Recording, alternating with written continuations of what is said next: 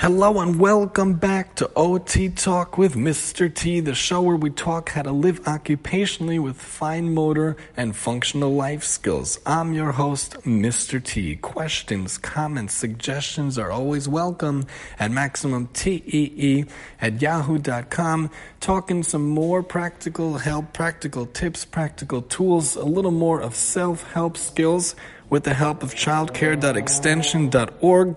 Ways to encourage self help skills in children, just talking about it a little more.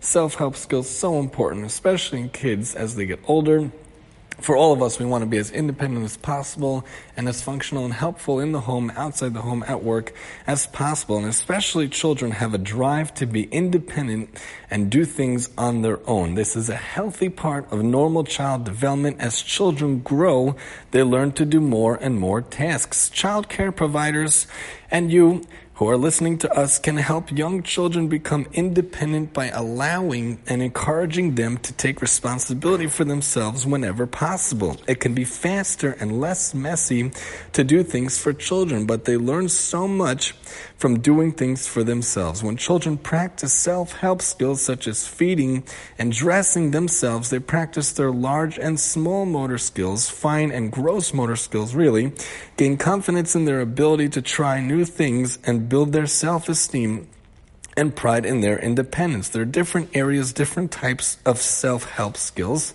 There's self feeding, independent dressing and grooming, hygiene and toileting, helping with daily chores like table setting and picking up toys. Of course, there are many other areas, especially in OT land when we talk the basic activities of daily living, then we talk the instrumental activities of daily living. But for the purposes of today, with the help of childcare extension, we'll talk these four. So, self feeding, the best way to build independent feeding skills is to learn the normal developmental stages of self feeding. Encourage children to practice feeding themselves from infancy on. Begin by offering older infants finger foods. Introduce a spoon and fork. Give children plenty of time to practice. Let children be as independent as possible during meal times. Give them the tools they need to be successful. Consider bowls that attach to the table. Child-sized utensils and small cups with handles and spouts such as measuring cups for pouring.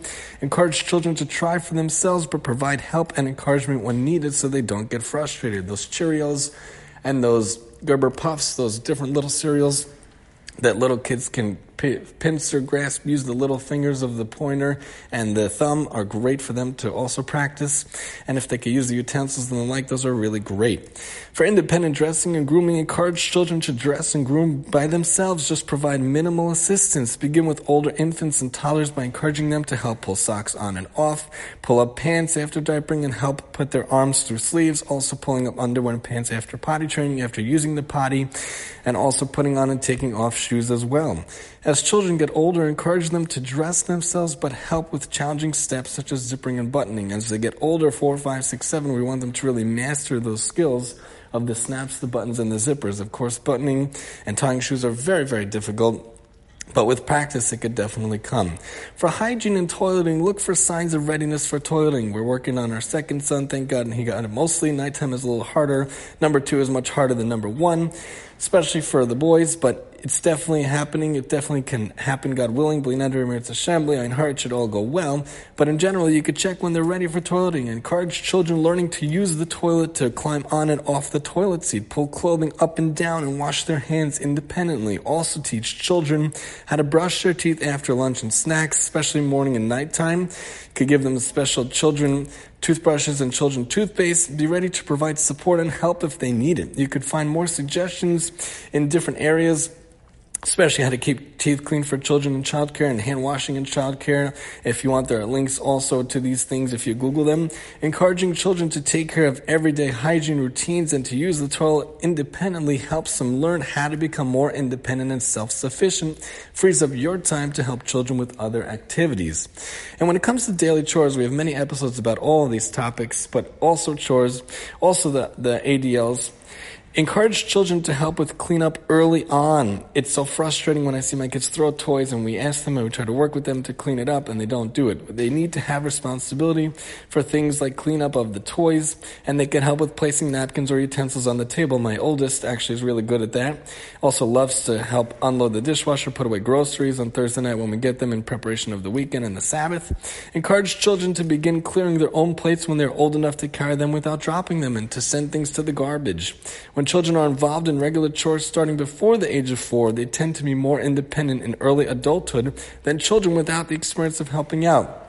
Little things that you wouldn't think of. Kids really love to do. Putting away the groceries, I'm telling you, they love to do it. So much fun becomes a whole Thursday night activity and putting away the dishwasher stuff, helping setting the table. You know, even if we give them a broom and dustpan to do with me, they really love to do that and they love to pretend to mop it, pretend to vacuum just like the parents, just like their parents. Really cool stuff they could do very early on. Self-help skills are worth the time and effort in a child care program, especially in the home. The secret to success is to give children age appropriate experiences and provide the appropriate supports to help children be successful successful. Child care providers can offer opportunities for children to develop self-help skills, give them ample time to work on these important tasks. Remember, we are, as adults, are important role models. We model self-help skills. Children learn a great deal from watching us and from working with us and from practicing with us. And what they see and how they do things is more important than what we tell them. Seeing the action is really more important. Learning the skill, practicing the skill hands on, working with them, seeing what we do is more important than hearing what we say. So they gotta practice hands on. Join us next time as we keep talking practical tools and help here on OT Talk with Mr. T. And I'm your host, Mr. T.